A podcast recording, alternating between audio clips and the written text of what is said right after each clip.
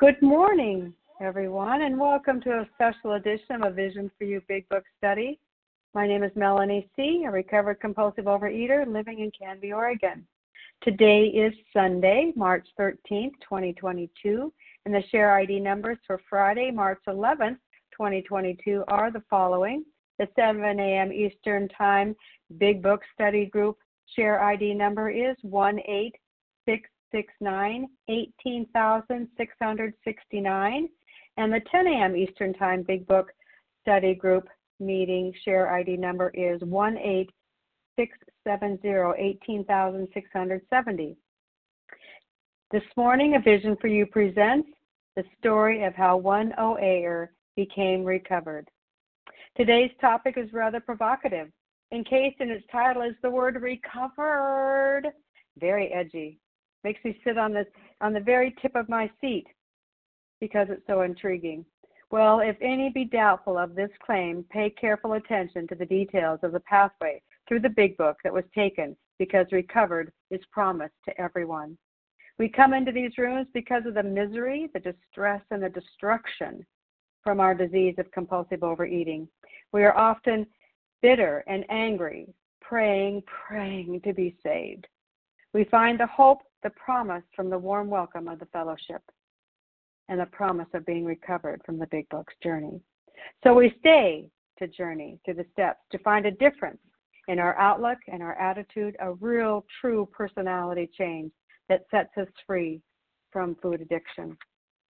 The cover page of the Big Book of Alcoholics Anonymous is where the promise of becoming a recovered compulsive overeater, in our case, begins. Straight out, the author boldly penned, not fooling around, unapologetically and unwaveringly, he writes the story of how many thousands of men and women have recovered from alcoholism. Very confident and in print for millions to read every day since nineteen thirty-nine with its first publication, because there was evidence. Thousands upon millions continue to be recovered today. True bona fide evidence of people living free from their addiction. The directions to become recovered are right here in this book. We study the directions for recovering in the Big Book of Alcoholics Anonymous, Anonymous to become recovered. We are guided by one that has gone before us. Does being recovered mean that we are cured? No, we're not cured. We find that we have a daily reprieve, a daily remission that is contingent. And the story of just how this is to be will be told by one O Aer here today, so that you too can find the freedom from the bondage of food addiction, that you too can receive the miracle through the steps to be recovered. It is a tremendous opportunity to be here today, to listen to how just one of, of the hundreds of fellows in Overeaters Anonymous have walked this path to be recovered, following step by step to the life of freedom from the compulsion to eat, to the life filled with hope and possibility, a true blueprint for living day by day for treating this affliction. It is always a privilege and an honor to, to witness such a transformation from living dead to abundantly living. If ever you have cried out in utter hopeless despair for the riddle's answer to this dreadful disease, go no further today, at least, than here. So with no further ado, let's have our guest speaker, from her own experience, share with us what the Big Book strongly writes with regards to being recovered. Her journey has taken her from what it was like to what it is like now as a recovered woman.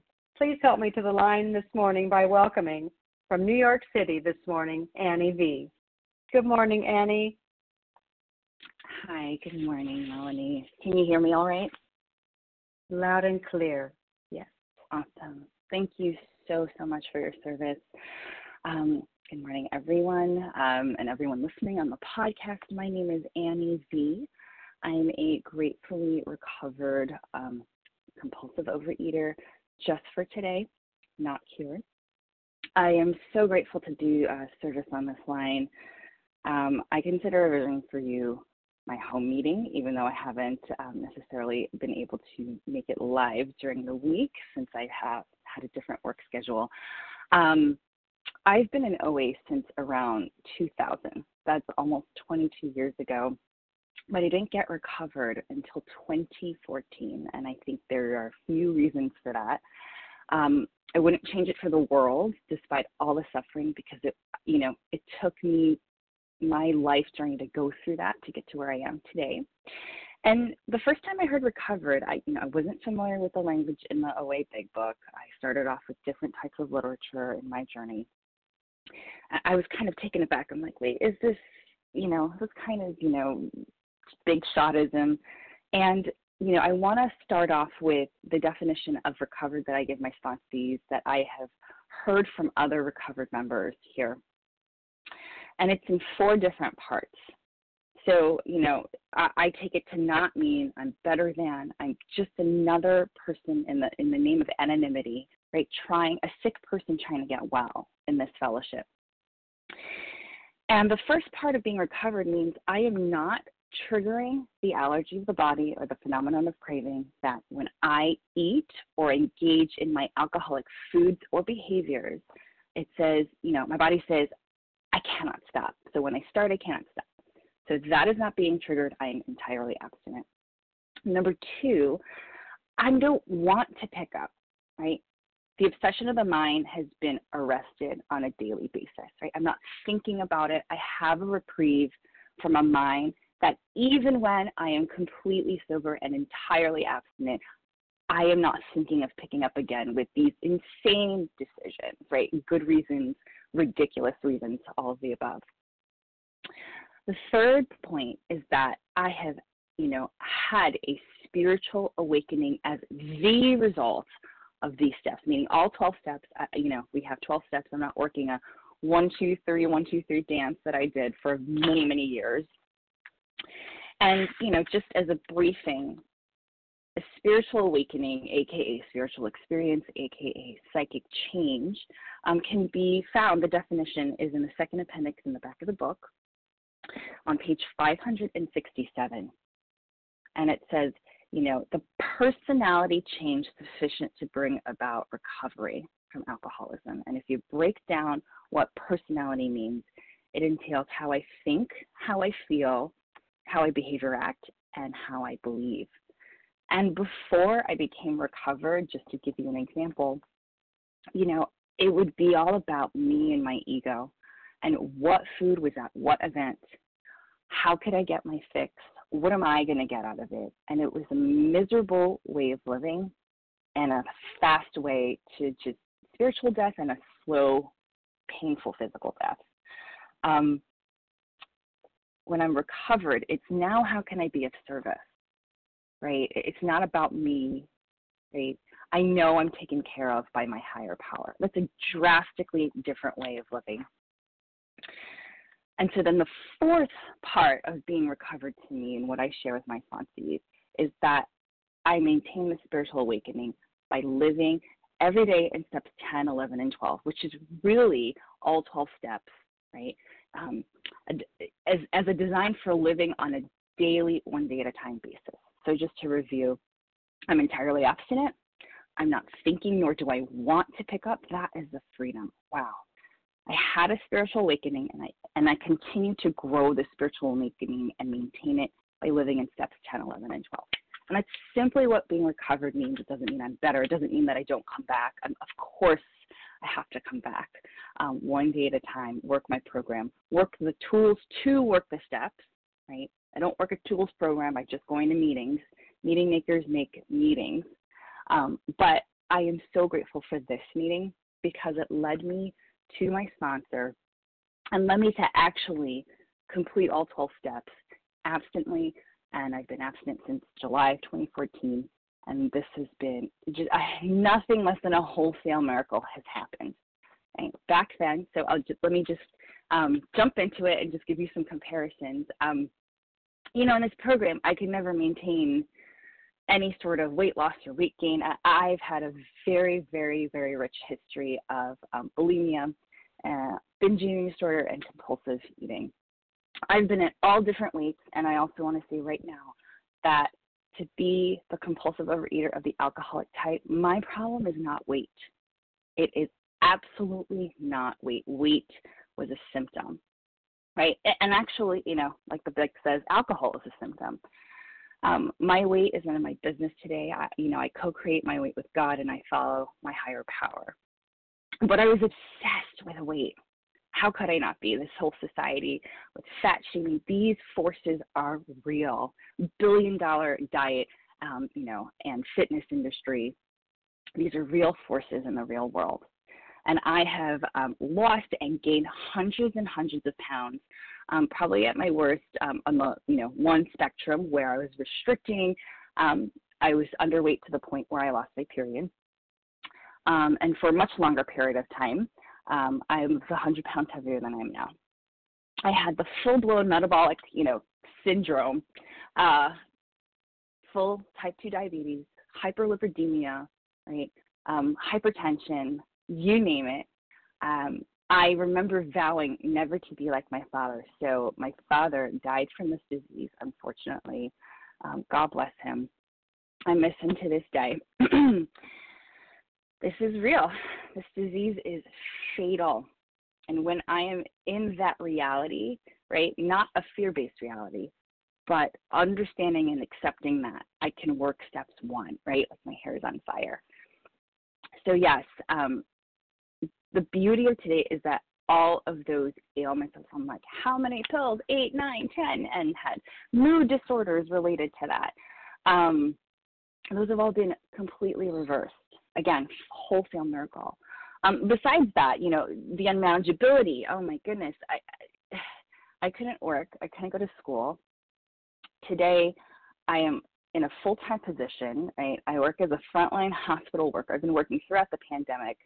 Um, funding a doctoral program. I mean, there's a lot of service going on. I could not have done that or sustained that without being recovered. And it's a very, very challenging but extremely fulfilling job, right? Through this program, I connected with what my purpose was in life because I had that power. My problem, right, in step one, and then I'd like to bring you through how I was brought through the steps and how I now bring my sponsees through the steps, right, is lack of power. I just don't have the power with regard to the twofold nature of this illness, right? The allergy of the body that leads to that phenomenon of craving of when I start, I can't stop, and not anything, but specifically when I put my alcoholic foods and engage in my alcoholic behaviors, cannot stop. It's the same thing as if I had, you know, an allergy to peanuts. It just is. And right now, science in our world, there's no cure for that except for entire abstinence. And that's okay because, I mean, my life is pretty rich right now, right, with, with the solution that I have that I found in this book, right? And then the like the mental twist, the obsession of the mind, the insane thoughts that lead me to take the insane decision to put poison in my body, right? To do things that will kill me, just like the jaywalker, right? And more about alcoholism. I'm just, you know, it's kind of amazing. So let me bring you back to when I first came into O A. I was a teenager. I was born and raised in the Bronx, went to one of my local meetings um, in the basement of the church, and I was just like, something's going on. And just to also give you, you know, some context, my mother is a dietitian, okay? But she also, through her, you know, family culture and her own biases, would always comment about my food and body. And I have a very, you know, there, there's definitely um, lots of childhood traumas. There's a lot of Uh, environmental reasons for how my disease progressed and why. But if you're a beginner listening, I really implore you, let go of the reason why, of answering it. My experience is that my higher power, as we grow, answers that for me, or at least gives me hindsight, right? Um, just to kind of share, share with me how far I've come, right? And how special I am to my higher power. But why is taking my will back in my mind? It, it means if I can figure it out, then, you know, I'll fix the problem. Fix it is not a slogan. You know, the paradox of surrender, that's what our program is about. And I have to give up the debating society because if I could fix it, I wouldn't need to be here. I wouldn't need to be coming back for twenty-two plus years. But as a teenager, the first five years of program, you know, I had no idea that this was a practical, you know, spiritual program. I thought it was a self-help group where people went and just complained about how fat they were. And I loved it, of course, because they would give you hugs, and, and it was seemingly a safe space to share about, you know, what a lot of people weren't talking about at the time, like on the street. And so, yeah, you know, I could hang out with people twice my age, and they understood me, but they only understood the problem, right? And um, there's a solution, right? That chapter tells me what keeps us united, that first tradition, is the common solution, right? So for five years, I had no idea. I would just go and try again, and it would be like a diet and calories club, but there would be things said like, oh, I'm abstinent from sugar today. What, you know, what I realize now is that that wasn't entirely entire abstinence for me, because that's not, one, the only food ingredient, right, that I'm allergic to. And again, for beginners, right, allergy in the nineteen thirties, when the, the first one hundred sixty-four pages of the book was re- um, um, written, simply means abnormal reaction. It is certainly abnormal what I've done with food. Literally eating two to three loaves of bread in one sitting, purging it back up, right, again and again and again, fainting while exercising, right, eating food from the trash just to get my fix, that effect. I didn't like eating food from the trash, right, the insane things and the havoc that it, you know, wreaked on my family. Definitely abnormal. The first five years, I also didn't use the tool of the telephone. Now, again, I just want to stress, tools are amazing and they're great and we need to use them, but they're still tools. If I'm not working with steps, I'm not working with steps. I'm not going to get recovered. I'm not going to maintain that recovered state that I defined in those four points in the beginning of this talk. Um, I had the crazy thoughts like, I'm going to burden people, right? Uh, I'm not, you know, I'm going to waste their time, or, you know, I didn't want to share about it, and I, I didn't have yet the compassion for an illness that step one also requires, right? So I do not water down the program because that's not what worked for me, and so some people may think I'm strict as a sponsor, but at the same time, you know, it's not about blame, right? This is not about blame. I, you know, I work with people at the end of life all the time, hospital. I work with cancer. I work with very serious illnesses. I've worked with COVID, all of that. Um, sickness requires compassion and also an understanding of the context that we're living in. You know, fat shaming, body shaming, no matter what size we're at, that is a real thing. And what program has taught me was to go deeper, right? You know, my body was my playground for self-abuse. Because I didn't have a better solution. Like, the food served to me, like, it was um, that oblivion, right, in the later progression of my disease, that I need, how I dealt with emotions, happy, sad, angry, mad, all of it, right? And it was very limited. It was causing me significant severe physical illness, right? It was causing me to be isolated in my relationships. It was causing me disability. It was hard for me to make a living, um, go to school. It was holding me back from, you know, my passion in the world. So I'll say there was a time um, I had, it was like the first time I was on my own. I was in college and I was uh, paying my own rent. I had this internship at the University of Maryland. Um, and I just remember, you know, my, my mom as the dietitian, and also like had this um, identity as like the caregiver and the eighties to nineties super mom, had to make all the food, uh, working mom. She never taught me how to cook and would like not allow me to be in the kitchen. So I went through all those typical growing pains of like, I don't even know how to open a can of food, right? Um, all of that. But I also went crazy with my exercise bulim- uh, bulimia at that time. It was one of the first times I actually fainted while I was compulsively exercising, which always triggered a binge later at night. Um, and I just remember, you know, going to doctors and having dental issues. And, I, I, you know, for me, it was like, oh, my gosh, if I don't stop this, I'm probably going to get esophageal cancer. That was, you know, the beating I had to take that led me to, you know, some next steps. Um, I eventually got a sponsor in two thousand five in my local meeting when I was living up in Westchester County in New York. Um, back then, it was like the Wednesday night meeting, and it was in New Rochelle. I think now that meeting is in White Plains, although it's been years, you know, it's it's probably on Zoom since the pandemic. Um, and that was amazing. I had a quote-unquote family of choice for the first time. I still, to this day, am connected to those people. However, I did proceed to leave O A for the next three years, and within the first six months, I gained one hundred pounds in program, okay?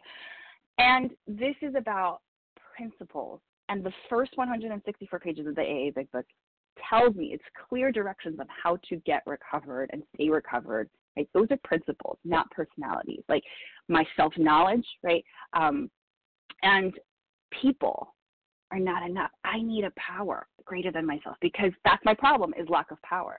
Step two, right, gives me hints at what the solution is. It is power. Step three, I'm making a decision to find and seek that power. And I will find it for the first time and make, you know, connections through four through nine and the whole beginning process, and maintain it in ten, eleven, and twelve, if I was to, you know, summarize the program really quickly. I also want to mention, um, you know, I am, you know, first generation, you know, Filipinx American. So I'm a person of color. And there was always something going on about my body, about rejecting it. This is huge, right? I mean, I could cry thinking about this. Like, this may be also like a cultural thing, or maybe a family thing. Like, my family would put clothespins on my nose when I was a kid is as a joke. But really what that translated was, my face isn't white enough, right? So, so there's like some sort of colonialism, like you're you're not enough the way you are. So there's this huge strife of, you know, what I'll call the mi- model minority myth, right? Like, work hard, the American dream, you got to make it because you're not good enough, right? It, it all comes from fear-based, you know, we've got to survive, we've got to make it in America. And I took that on. I internalized that. Um, in high school, I went to a specialized high school, very competitive New York City high school, where we expected to apply, and it was extremely hard to get into, like, Ivy League schools, because we were um, competing against each other. And, um, you know, uh, it was just really, really insane, taking nine A P courses. I still have that element of this, what the Big Book calls, you know, um, shortcoming or character defects of, of overworking, workaholism, and perfectionism, procrastination. I'll get to that when I talk about step six and seven. Um, and again, it was like, okay, I got to be perfect. I got to be perfect. How to exercise perfectly. I, I was molding my body just because I, you know, had these internalized um, tapes in my head that I wasn't good enough. I wasn't pretty enough. I didn't look skinny enough. I didn't look, you know, my skin color was not light enough, um, which is like a big deal in, you know, Southeast Asian culture. So there's a lot of forces. And at the same time, you know, I'm not saying that these are the reasons that led me to becoming a compulsive reader, but they certainly contributed. The bottom line is, you know, why am I a compulsive reader? Well, I have the allergy of the body that when I start, I can't stop, and the mental twist of even when I'm fully stopped, I cannot start stop myself from starting again. So I got a sponsor, worked the steps. Back then, I stayed in a fourth step for more than a year, and, you know, the analogy I have for that is like, you know, going to the bathroom and sitting in a toilet and not flushing it, right? I was holding on to all that. No wonder I went back to the solution of compulsive eating. I had to self-soothe myself somehow, right? And, um, you know, do a lot of work, you know, outside of program on, you know, trauma stuff and soothing my inner child. You know, the, the food is very powerful with that sort of stuff. It's very, you know, goes back to just very basic um developmental bonding, um, but it wasn't enough, and it's caused so many more problems, right, that I, I needed to make amends for. So fast forward a little, I was just like, once my once my sister got married in two thousand six, all the family dynamics came up. Everything about how I looked, you know, why do you dye your hair? I mean, I had like multicolored hair at the time, this, this, and this. They, you know, my family was really like, you need to change, you need to change your body. What you what you look like is not good enough. At least that's how I internalized it with my crazy mind. Um, food became so important. I separated myself, I, you know, and proceeded to gain one hundred pounds. You know, now you know, received all the shaming from medical professionals, and I'm not poo-pooing them. I am a medical professional, um, and, you know, It wasn't enough. I've gone to eating disorder rehab. It wasn't enough. I've gone to therapy. And again, I'm not fulfilling these really important professional services. Um, I needed to maintain this as I went through the twelve steps. I'm a therapist and psychotherapist myself um, as a professional, but these things weren't enough. I needed a spiritual solution. When I left O A, I joined another twelve-step fellowship, and, uh, you know, alongside going to eating disorder uh, rehab across the country. Um, once I got out, I, you know, it was Super Bowl Sunday, and I was meeting my friend in L A.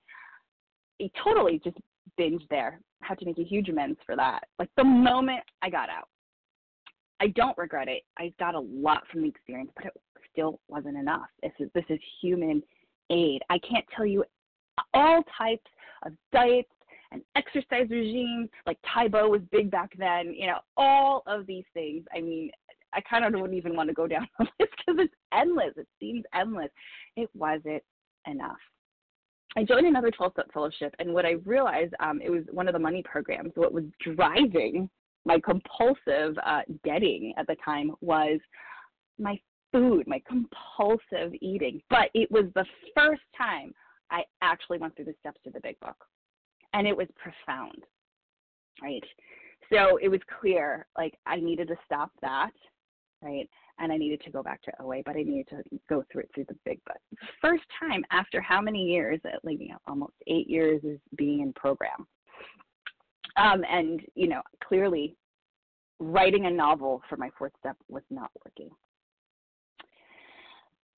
So I came back to um, O A, but I specifically looked for O A Big Book meetings and where I could work a program. And I found this fellowship called O A Primary Purpose. And so the reason I'm sharing this with you is not to badmouth them, because, again, if it's helping people, that is amazing. And everybody has their own journey. Everybody has their own higher power to deal with. And it was an amazing journey doing that, but it didn't work, meaning I did not stop and stay stopped and become recovered. To me, what was the big difference of working that program and trying to work it for another, you know, couple of years until I found the meeting A Vision for You, um, and got a Big Book sponsor, is they interpret the doctor's opinion differently than how my sponsor through this meeting, um, t- you know, brought me through it. Um, you know, we went through the steps within thirty days or less, which was, again, amazing. But, you know, self-knowledge is not enough, right? They said, if you go through the steps, you will get abstinent. And that has not been my truth. I did not finish my step nine amends. I went back to the food, right? Um, and I was never truly entirely abstinent. I did not really understand what that was. And I'll get to that in a minute.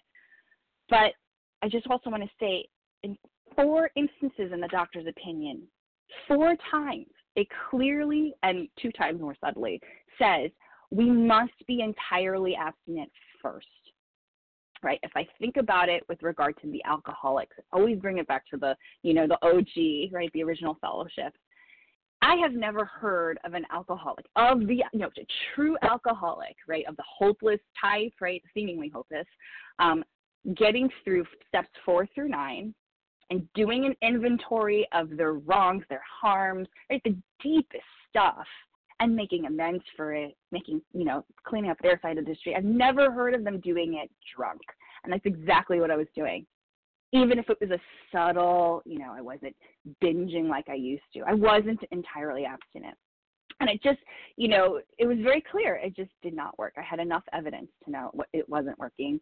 Proceeded to gain weight in that program. And what led me to finding A Vision for You back in twenty fourteen was my now husband, he was my boyfriend at the time, just sat me down and he said, he, he was, oh, God bless him, because, you know, he's always loved me for me. He's never been superficial or, like, shamed my body, but he just sat me down. He didn't know how to say it. He was just like, I, I don't know what to say. You've gained so much weight since we started going out.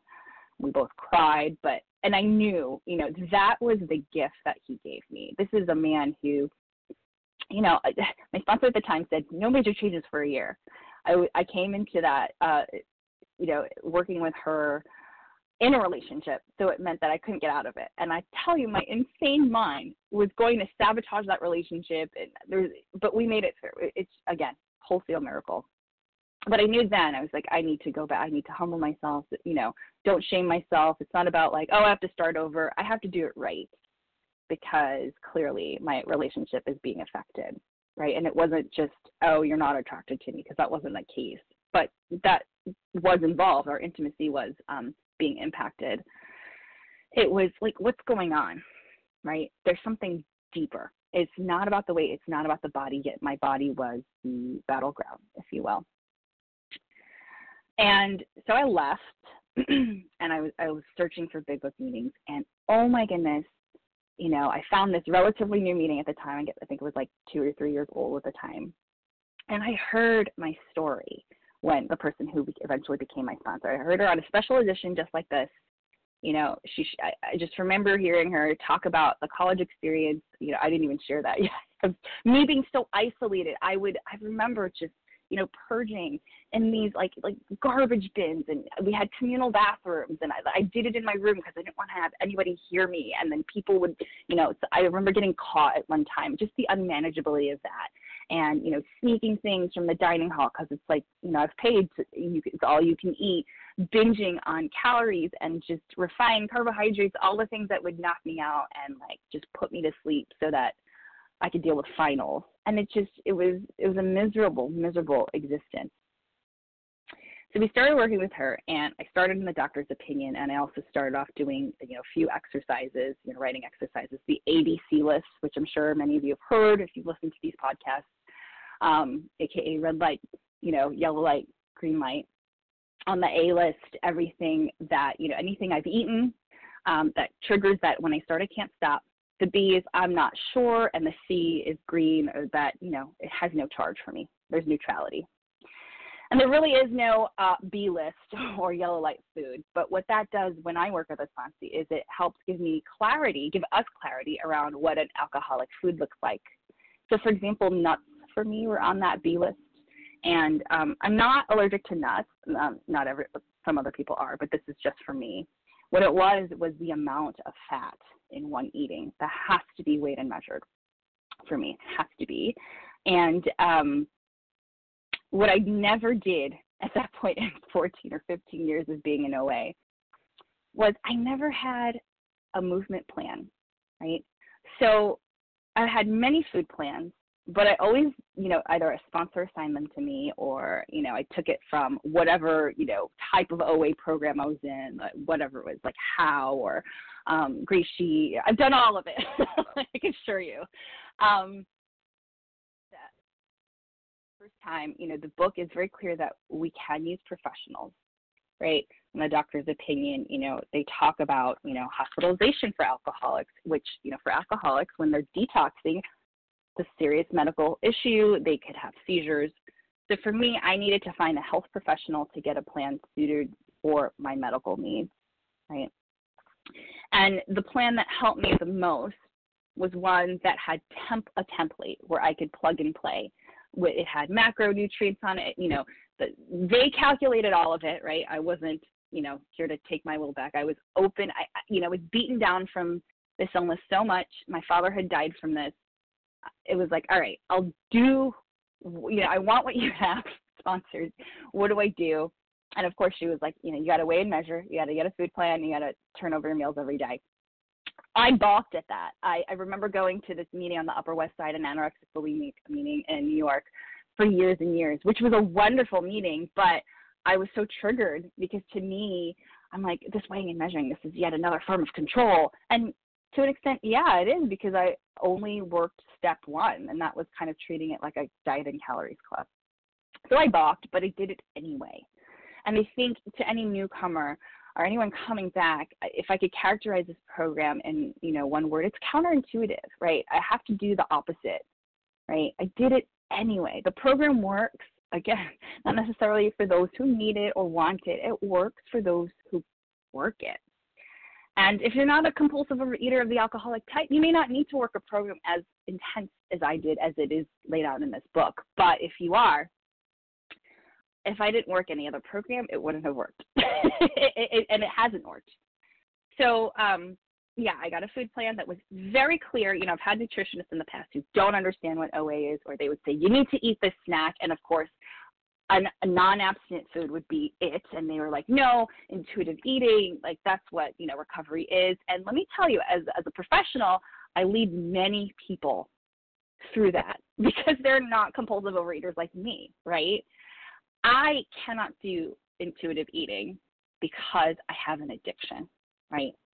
Um, that just does not work for me. So, you know, the dietitian I was working with um, came up with how many snacks, how many meals, and what went exactly in that meal, like the specific macronutrients. And it was my job, right, to fill it in. So like two carbs equals, you know, half cup of whatever food this was.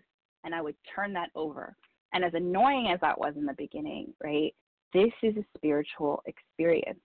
Right. For example, it's kind of like doing yoga, right? When we put our bodies in specific positions and breathe a certain way, it's not this like new fad thing thousands and thousands of years ago, right?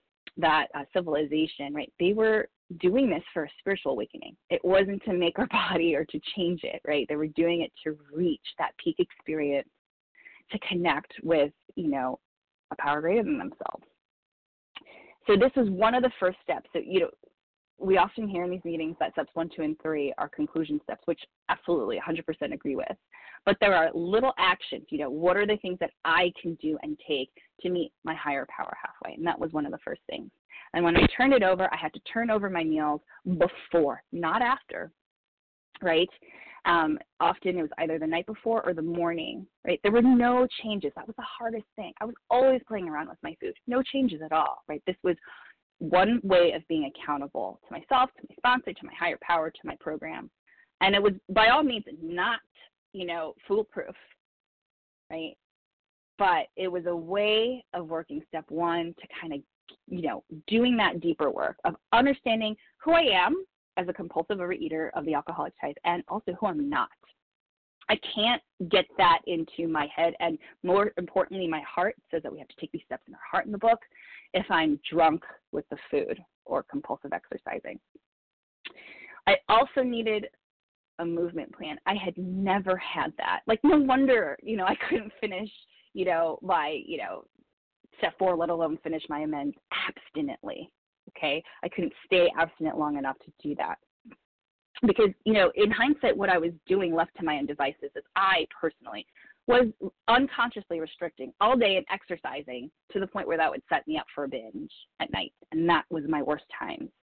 I remember, like, in my darkest days, like, I felt like I would have one-night stands with food. I would wake up with these wrappers all around me and just not even know how I got there. Um, and I just want to take a moment, right, so in the doctor's opinion, right, the second time it says that we have to be entirely abstinent first.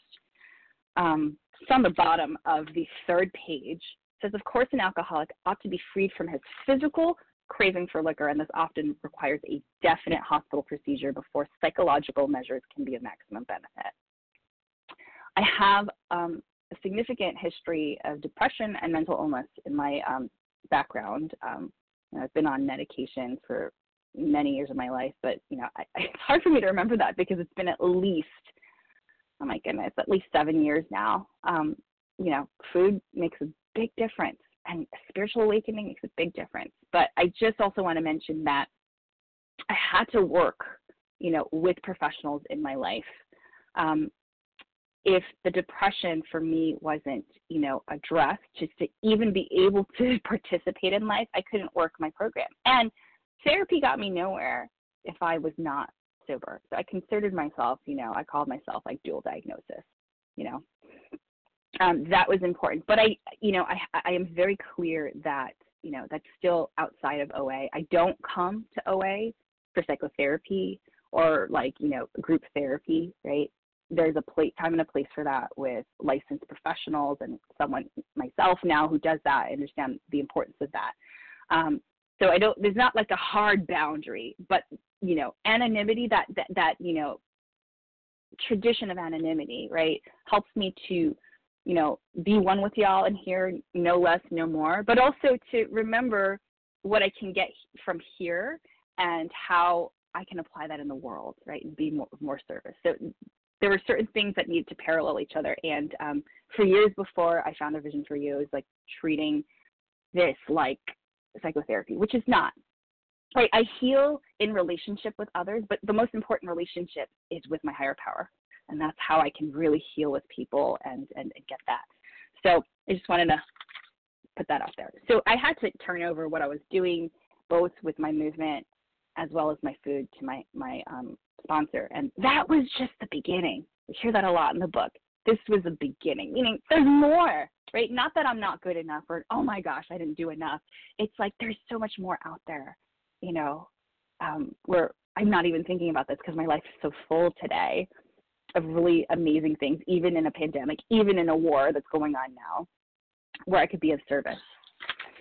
So um, let me just read to you the four things in the doctor's opinion that changed my life, right? I read to you the second, you know, sentence, the page before that, which is the second page of the doctor's opinion. It says, right, we favor hospitalization for the alcoholic who's very jittery or befogged, and I take hospitalization to mean working with professionals. Get a food plan that is sound for you, right? And let me just tell you, I was not working at the time I went to this step. I was actually on disability, okay?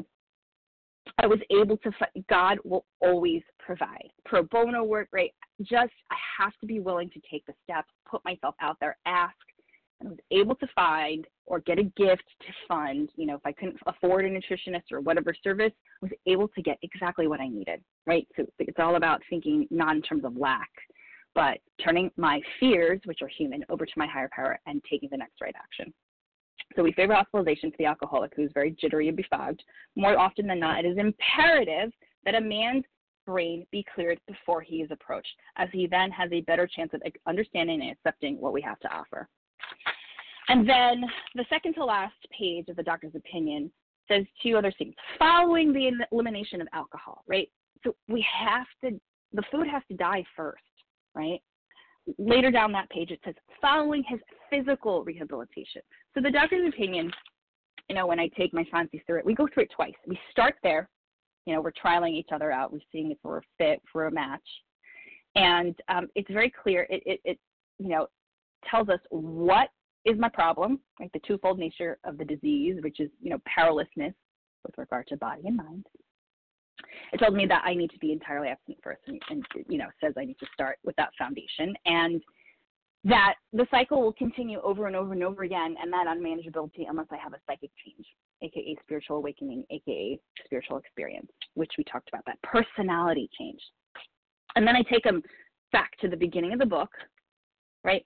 By the way, I also, some of the, uh, the other two written assignments in step one that my sponsor uh, shared with me was to do a step one, right, like writing on my eating history, and it could be as short or as long, you know, and I turned it over to her. I remember crying my brains out. It was very uncomfortable reading about, you know, the progression of my illness and, and also just how it led me to interact with the opposite sex um, and to change my body just to, you know, get, think I was getting fulfilled with, you know, attraction and just, oh my gosh, it was so painful because those are not anywhere near as fulfilling as being fulfilled by my higher power. And they leave so many scars. They hurt so many people. So one of the things, um, the other writing assignments that I share with my sponsees is to go through the first one hundred sixty-four pages, underlining in red the words have to, the word must, the word need, the word indispensable, or any sort of words that are in italics because it costs a lot more to do that back then. Um, or any directives, like it is imperative that a man's brain be cleared. If I meet a prospect who does this, right, I, I usually we usually take a week to, to you know you know study with each other. Like they meditate on it, et cetera. I might take them through the doctor's opinion, but then take a week to see if we want to go on.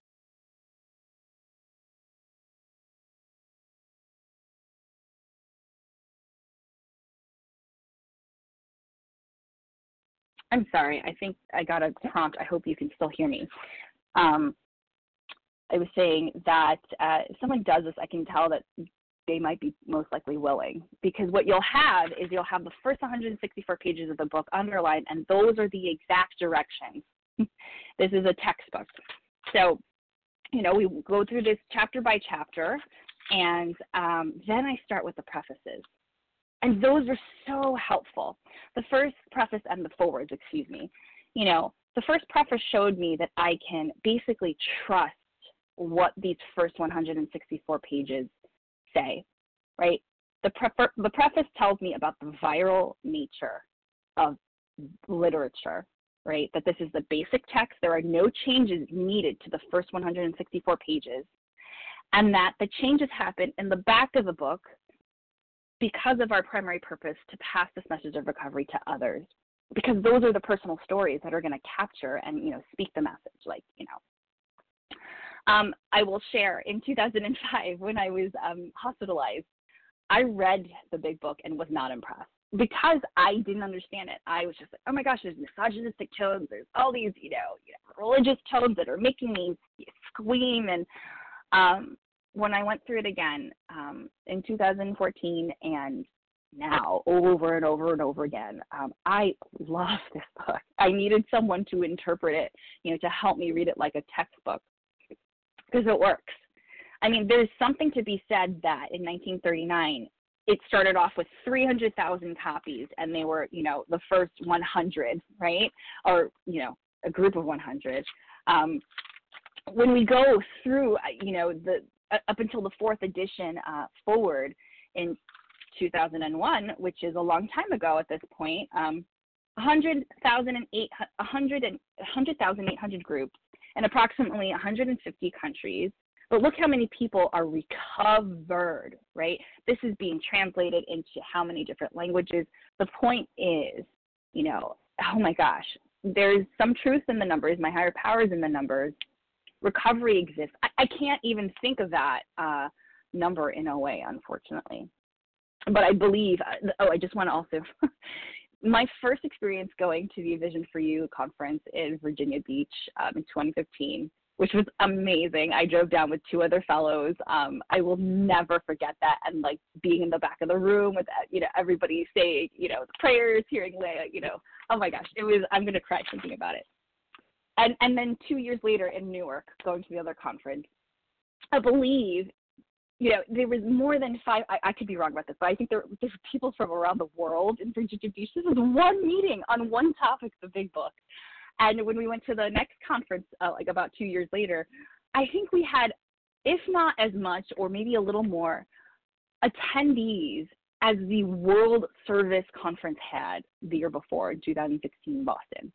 That says something, that there's something here. There's something really special. And it's not just, okay, this is the meeting, right? It's it's because we're steeped into these first one hundred sixty-four pages, right?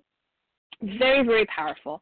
So this viral nature, you know, miracles are happening. Forward to the second edition when, you know, in nineteen fifty-five, we're in our adolescence, right? People got recovered. Now we're starting to talk about the traditions and how to, you know, keep our, our, our you know, our group alive. Um, eleven years later, in the third edition, like it's the same message. There's wider demographics, right? I think it's so funny. I, I can't remember which um, forward it is, but they're talking about people are connecting modem to modem.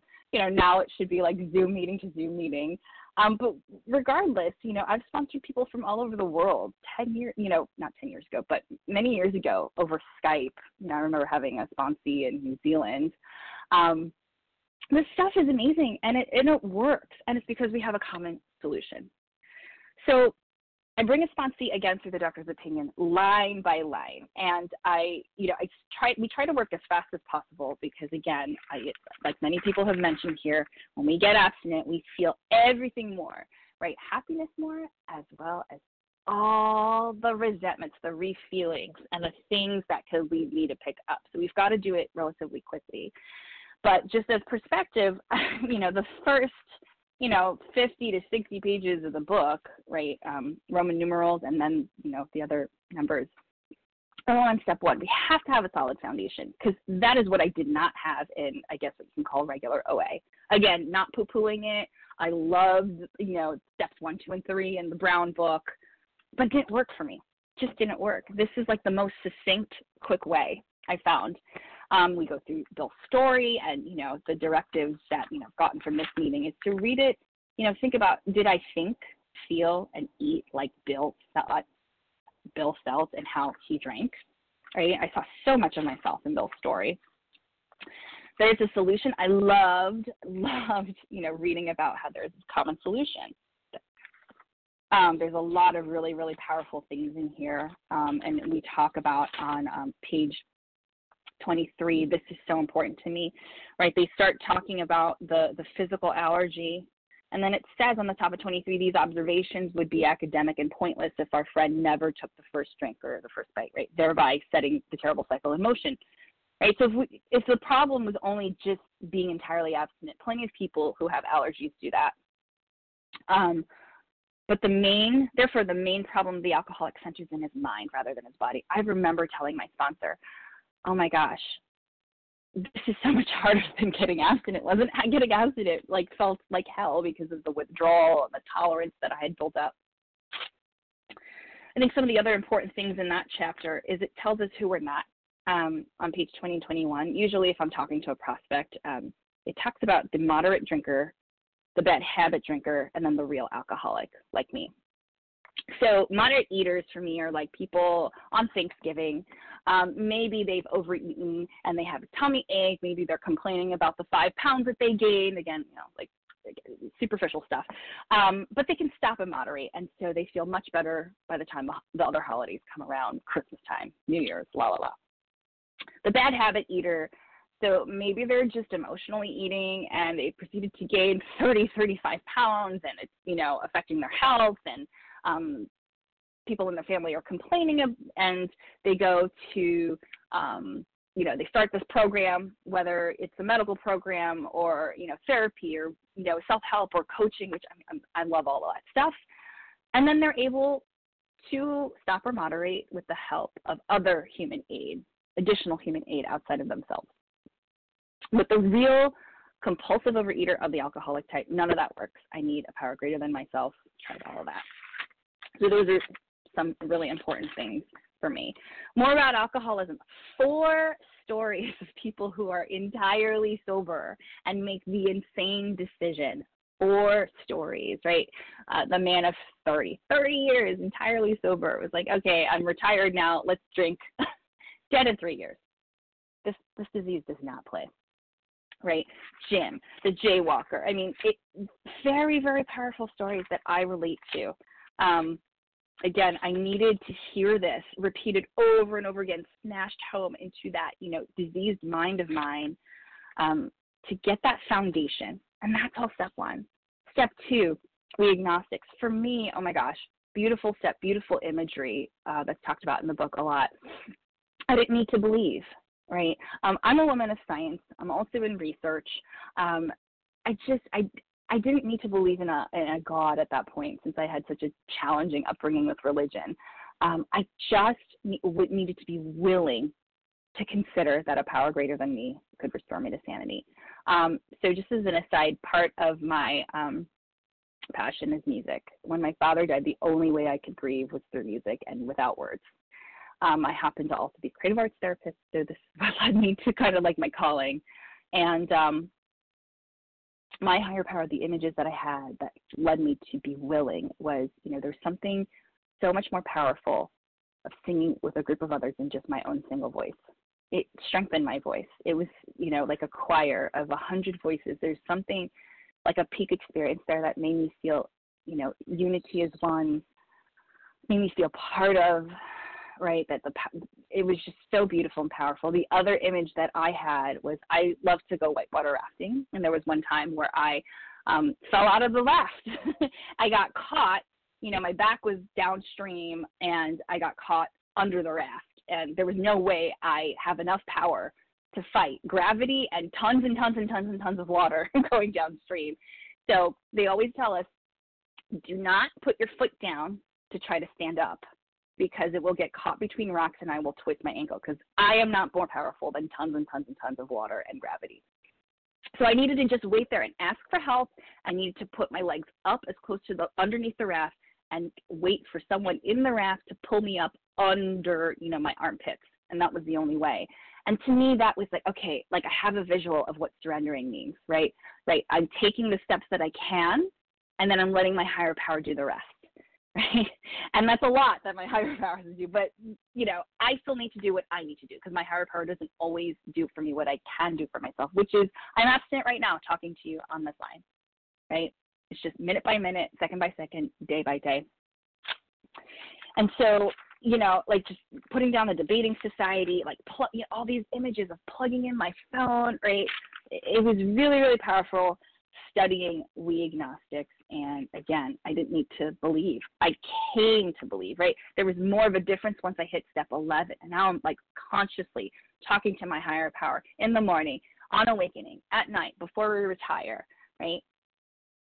Um, Step three was so, so powerful. Uh, I'm just going to share quickly about the thing that stood out for me going through step three was, you know, it's decision. There's that tale that we always, or the riddle rather, your three frogs are on a log. They all decide to jump off. How many frogs are left? The answer is all three because they just decided. But that doesn't mean the decision isn't important. Like, we need to visualize, right? We need to make a decision. It's part of the process, and then it's the action. We see this a lot in, um, you know, step six and seven, and then eight and nine. So, for example, we don't just do our amends. There's a whole process that, you know, makes us, helps us to become ready, helps us to make sure it's done right, and then we do it.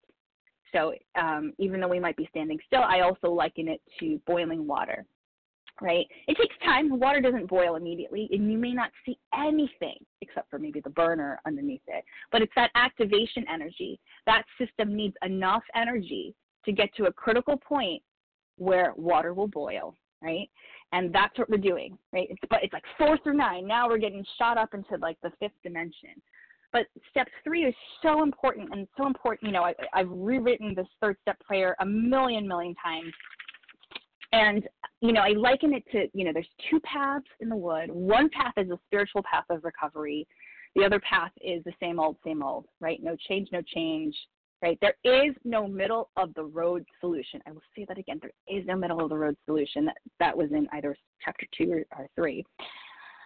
And, you know, making the decision is kind of like this mindfulness. It's like turning my head and turning my body toward the path of recovery, right? Toward the arch that we're building, right? That keystone of the arch that without it, everything falls apart, right? Step two is, you know, is the, the side pillars of the arch. Um, and that's really what that is. And I need to do this because, like, the obsession of the mind and my will are very strong and also very human, right? Um, all the things that cause me to make the insane decision to eat, all the forms of resentment, right? The, the luxury of people who do not have an addiction like I do, right? Selfishness, self-centeredness, right? This is what I'm becoming aware of. Like, this is the seed of my disease because it is the disease of the obsession of the mind. And I want to point out just for a second about the word selfishness. Um, selfishness simply, right? The book never says that that's a bad thing. I think, you know, I like to tell my sponsees this means I want it my way or I wish it was different. And that's not a bad thing in and of itself. It's very human to wish something is different if an injustice is happening, if someone's ripping me off, right, or et cetera. The problem is, as an addict, if I stay in it, right, that will lead me to pick up. And now I'm just, like, harming myself and others more. So I need to be able to let go of that and give it to my higher power. And, oh, my God, what an amazing design for living. There are these beautiful step four prayers that I use to this day. Whenever I need to do a tenth step, which is really four through nine in an abbreviated form so that we can do it instantly, we can call someone, turn it over, get out of our head, be of service, right? But there are many, many forms of selfishness, resentment, fears being the top two, and millions and millions of subcategories. And I'll say in regular O A, I spent so much time analyzing what kind of, the, you know, the sloth, this, this, and that. And I have the rest of my life to do that. Just get through the steps the first time. But there's no wrong way to go through step four except for, like, not doing it, right? Uh, I prefer the Big Book way because it's very efficient, quick, right? We try to do it within two weeks. Um, anytime I've procrastinated, which is a huge defect of mine, I still struggle with today. And I'm grateful for it because it teaches me all the time, all the time, as long as I keep close to my higher power and do the work. Um, so, you know, the angry man prayer was huge for me, bottom of sixty-six and top of page sixty-seven. Um, I remember being in group therapy at the time, and there was this person who, like, just wouldn't show up all the time, and then when they did show up, monopolized the entire group. That angered me so, so much. When someone else did it, well, let me just preface that the person who did this, we were friendly. We had, like, a good friendship, and um, there was a resentment there. When someone else did it, I had so much compassion because I was like, you're clearly suffering. It's okay that we spend a lot more time on you than me today, right? So I often have that image, you know, when anyone is triggering me like the first person, right, it's God help me show them the same tolerance, pity, and patience that I would cheerfully grant a sick friend. And so the other person, you know, was a sick friend, but I didn't have a resentment against her. And that was so simple, it flowed. My compassion just flowed. Like this prayer, you know, God, you know, save me from being angry, thy will be done. This has helped me stay alive and away from compulsive exercising and compulsive eating, like millions and millions of times over. The other prayer on the third paragraph of page sixty-eight at the bottom, right? Uh, you know, if I'm fearing, uh, okay, I'm not going to get all my work done, then, you know, I say, you know, God, I fear I'm not going to get all my work done. Um, and then I have to pause and ask myself, is this fear rooted in my finite self or my infinite higher power? Almost one hundred percent of the time it's my finite self. But I have to really meditate on that and just pause for just a little bit.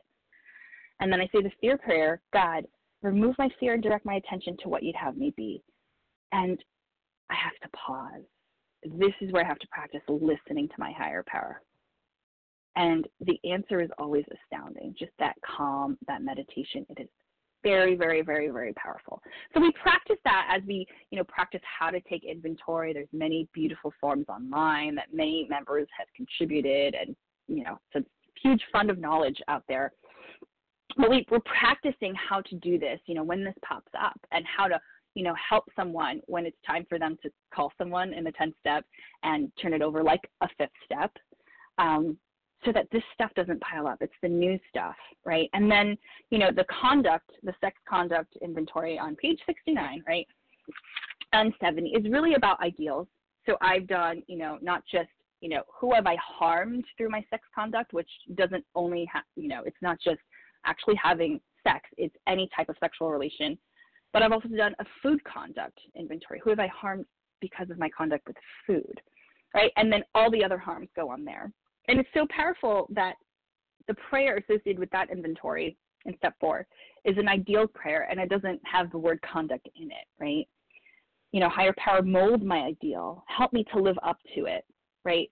Our, whatever problem it is, whether it's sex, it could be money, it could be school, it could be our jobs, you know, our, what, you know, our sex powers or whatever it is, were God-given and they're for good, neither to be lightly used or neither to be used lightly or selfishly, right? Um, and it, then it tells us if it's still problematic, we have to get out of our heads and get into service. And this is where the tools come in. Um, just as an aside, I always suggest to my sponsees to, you know, make at least two to three meetings a week um, for me. And I tell them, I went to a meeting every day, and if I couldn't make A Vision for You live, I was listening to the podcast because I need that, you know, for every, like, disease thought that I have, I need, like, ten of the recovered thoughts to counteract that. I need to be calling at least three people a day, one, ideally one recovered member, and we have a list on our website. Um, and if you go to the meetings, you'll hear people who are speaking to you, like who have what you want, and then one newcomer to practice, you know, the principle of service. The other can be anybody else, including your sponsor. And then, um, you know, choosing some sort of home meeting to do service at. So today that could be a Zoom meeting where you're helping to moderate or whatever. It could be putting out the chairs. It could be reading the preamble. It could be reading the promises. Whatever it is, whatever you qualify for, do some sort of service, right, to help us work these steps, but not to work a tools program. Very different. Um, and, you know, just if the promises started hitting me hard in O A, specifically around step five, I could look the world in the eye. When I turned that over, it was one of the most amazing things. Like, people were saying I was glowing. It was very, very powerful. But if I stopped there, I wouldn't be talking to you today like I am right now. Um, what was beautiful is that I really followed, I took that hour of meditation. You know, it turned, it took me a few times because my sponsor and I had challenging um, schedules at the time, but I made sure to have that hour of meditation afterwards where I would ask myself, you know, the five proposals, which are on page fifty-nine, which are really the five steps, the first, like the twelve steps, excuse me, and I turned them into questions. You know, have I admitted I was powerless over food or compulsive eating and that my life has become unmanageable, right? Have I come to believe that a power greater than myself could restore me to sanity, and et cetera? I also asked my higher power in silence, um, you know, was I still, did I miss any resentments or fears? And then I remember my higher power telling me, like, it's okay if you're not perfect. You have the rest of your life with me to do this and turn it over. But here are the things you missed right now. I wrote them down. When I talked to her again, I, you know, turned them over. And then we went through steps six and seven right there and then on page uh, seventy-six, right? And by the way, the instructions for the hour after step five is on the bottom of uh, page seventy-five. This, I, there, there are only two paragraphs, but they're so profound because I use them every day today. So like I said, like procrastination is probably one of the biggest uh, blocks to my higher power because I have this like perfectionistic drive. It's because, you know, child of immigrant parents, we got to make it in America. You got to beat up. You got to, you know, get one hundred and one on the test, not one hundred. This perfectionism is very strong and insidious, and it will kill me. So, but through step six and seven and the rest of the steps, I can, um, we can just chill it out for a little bit. Um, and I also realized for time, I, I will wrap up within five to ten minutes. But step six, oh my goodness. So it says, are we now ready to let re- God remove um, from us all the things that we have admitted are objectionable? And what that means, right, if I break objectionable down, right, I have to take an inventory. You know, for perfectionism, what is it doing for me and what is it doing to me? It's kind of like a pros and cons list. So, you know, I get to put things off. That feels good, right? But then everything is rushed. I get an adrenaline high. It's anxiety-provoking. Things might be late. It's not as good as it is. I lose sleep. Um, that makes me lose time for my eleven steps in the morning and evening. Like, clearly, the price I'm paying for it is way more than what I'm getting from it. So, yes, it's objectionable. So step six is all about being ready, right? And readiness involves, even if I turn these things over to my higher power and I want them to be released, I have to be willing to accept the outcome, that it may not be lifted. And I have to, you know, I have feelings about that. I can be angry. I say the angry man prayer, fearful. And I know deep down in my heart, though, when I do this step six, to be ready, is I will always be taken care of because the book tells me that and my experience, most importantly, tells me that. And I can trust in this process. So when I'm ready, I say the seven-step prayer. My Creator, I'm now willing that you should have me, um, have all of me, good and bad. I pray that you now remove from me every single defect of character which stands in the way of my usefulness to you and my fellows. Grant me strength as I go out from here to do your bidding. And just the act of saying that, even if it's rote, is just very, very powerful because what needs to follow this prayer, again, is always action, and it is the opposite of that. So it's kind of like, okay, what's the opposite of procrastination? Okay, do it. And I've had to do it even if it's five minutes, five seconds even, you know, call, you know, get an accountability buddy and action, you know, with my action plan, right, one of the tools, using those tools to follow up with that step seven. That has been super, super, super, super powerful. Um, and again, two paragraphs, but some of the most powerful steps to me in the book. Um, step eight and nine, oh my gosh, I was very in a very like dangerous spot. I was taking a long time, similar to before, but the beauty again, the way I've been taken through it and the way I take my sponsors through it is um, when we prepare in step eight, right? Um, we start thinking about a low key amends first, so that we can learn how to do it and do it with your sponsor, right? Making sure you talk to somebody about it before it's done, and then a really, really intense one, like a really, really intense one. And we don't stop there, right? Like I, we don't wait to go on to step ten to finish all the amends, right? Because the book is clear, you know, we next, we move on. We learned about step ten, and then as we continue to clear the wreckage of our past. Um,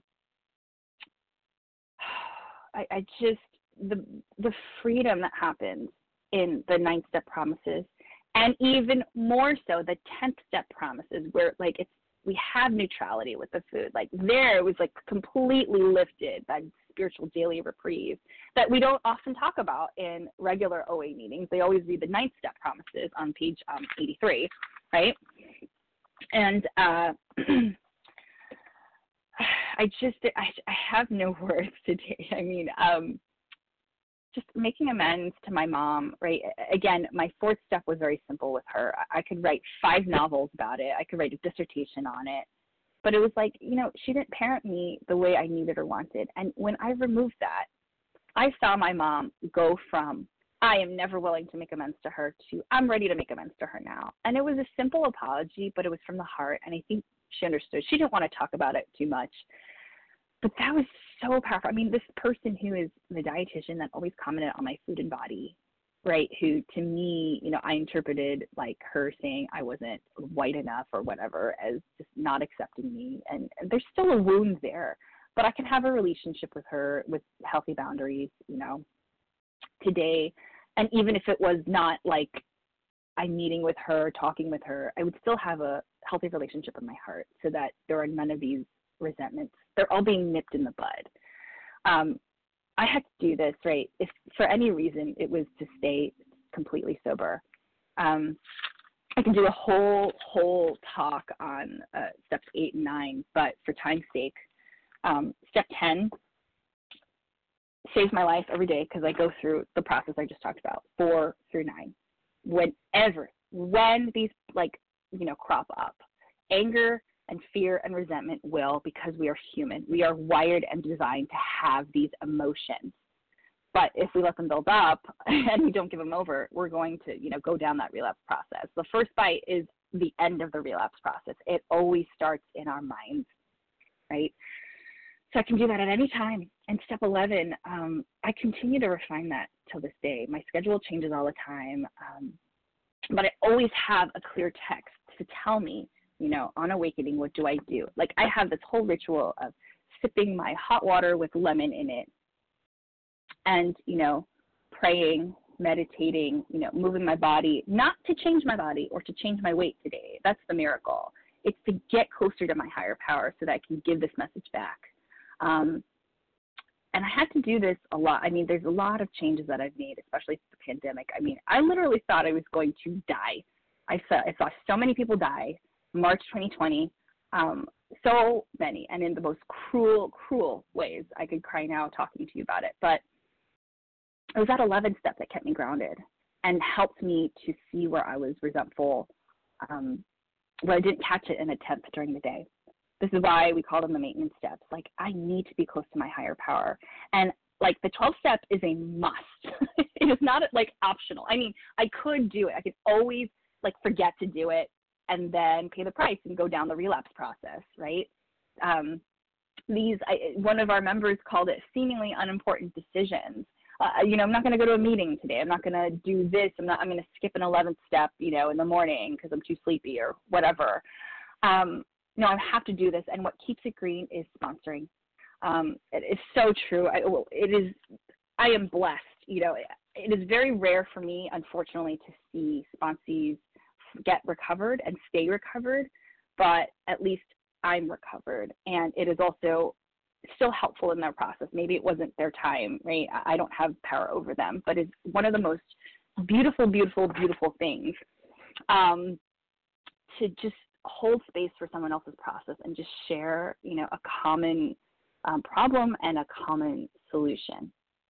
So because I know um, it's getting up there in time, I just want to recap how amazing this journey has been.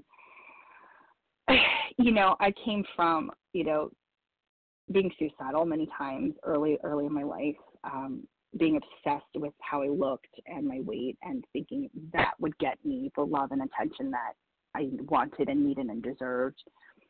Um, being so focused on getting my fix with food, you know, eating it out of the trash. Like, I did all of that nonsense, putting the soap all over the things. It wasn't because I liked that food. It was the effect, right?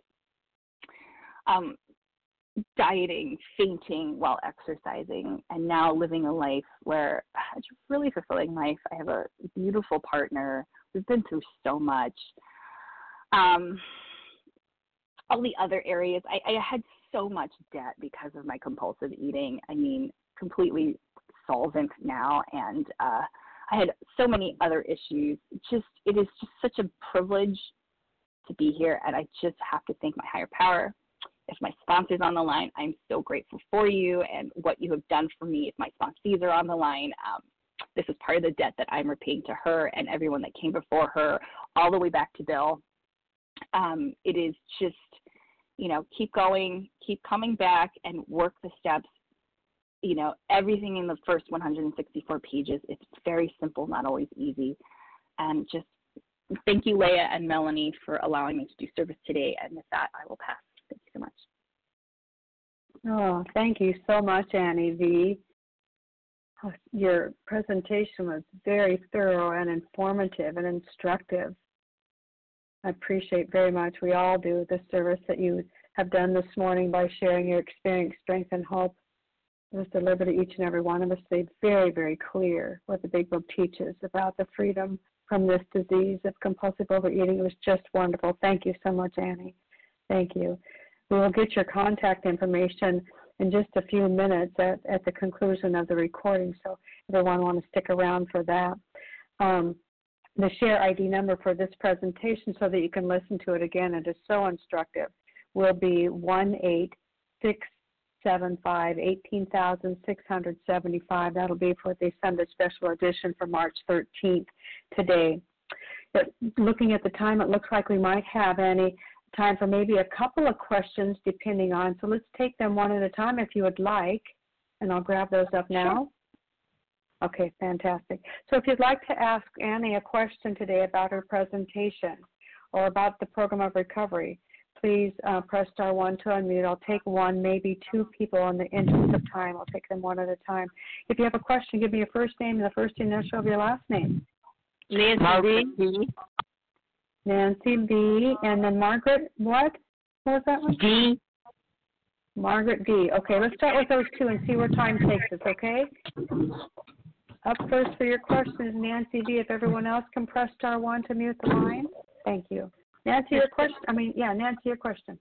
Oh, thank you, you so much, Annie, for, for your service. And my question is, what is your definition of abstinence for you? Sure.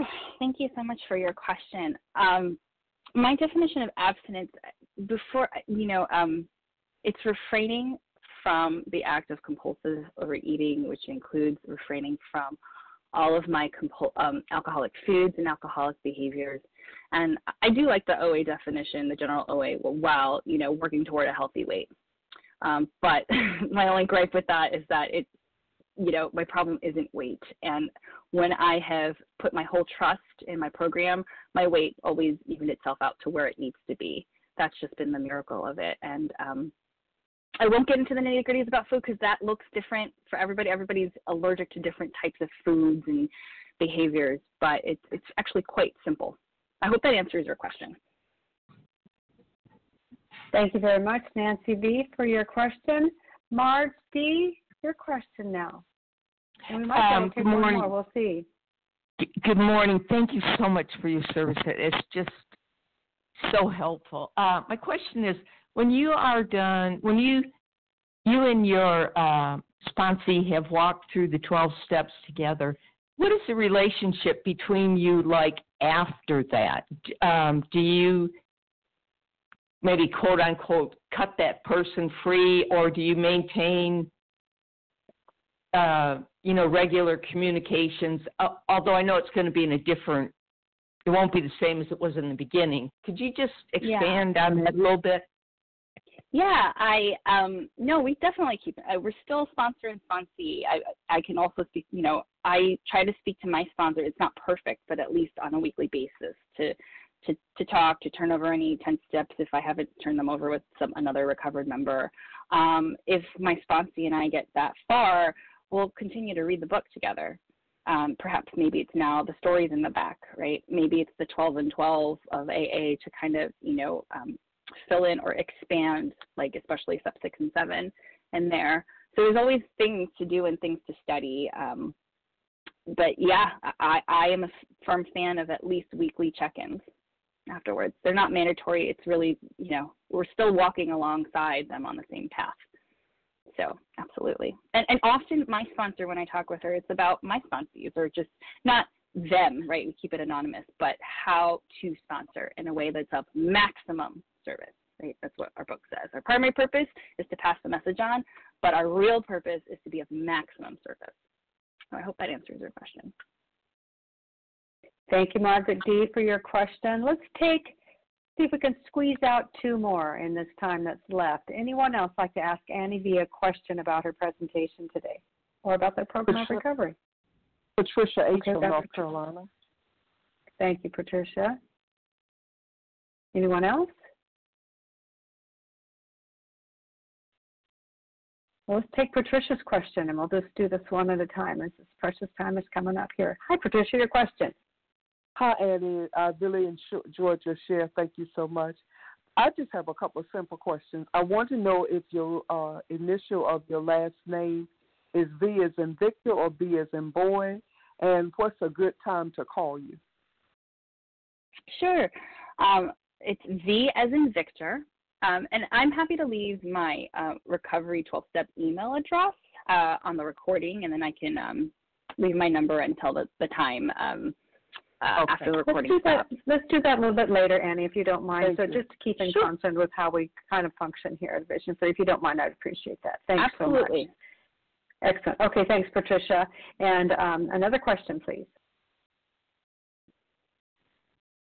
Hi. Karen W. Carla.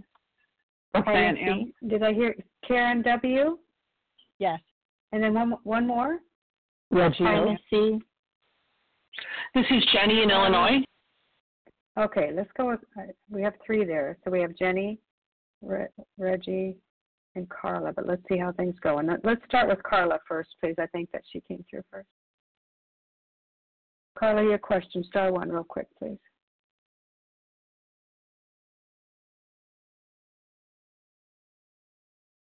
Hi, star thank one, you so much. Carla. Yeah, there you are. Mm-hmm. Thank you, thank you, thank you. It was very, very helpful. Um, I was just wondering about um, your relationship. You said that you had a beautiful relationship. Can you share a little bit about that? Yeah, what I'd like to share, um, there's so much to share. Um, my husband is one of the most beautiful people I've ever met. Um, uh, he also uh, is in recovery. Um, so he got sober around the same time I started this program. And um, we've both worked Al-Anon, and I just, it's just a testament to the design for living. I, I think the best thing that's coming to my heart to share right now is that when I laid off his stuff, um, he actually found his own way to A A. He knew I was in O A, but did, you know, it, it was all him. I just, the steps in the program, you know, and we have a whole chapter to like the family and to wives, um, in the big book, um, which, again, I initially balked at because of the whatever. I thought it was misogynistic and, like, antiquated language.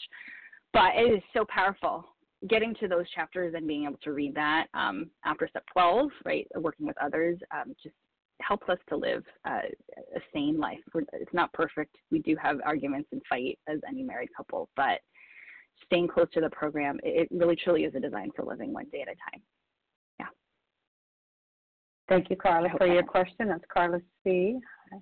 And uh, Reggie, oh, your question. That might be our last one today. Hi, Reggie. Thank we'll you. see, Jenny. Uh, good morning. Good morning. Thank you, Melanie. And, and thanks so much, Annie. This was really totally fabulous, and um, everything everybody said and more. Um, I, I have this question. It's been an ongoing question for me about step three. And directly after the Uh, step three prayer in the big book, it says, we thought well before taking this step, making sure that we could at last abandon ourselves utterly to God.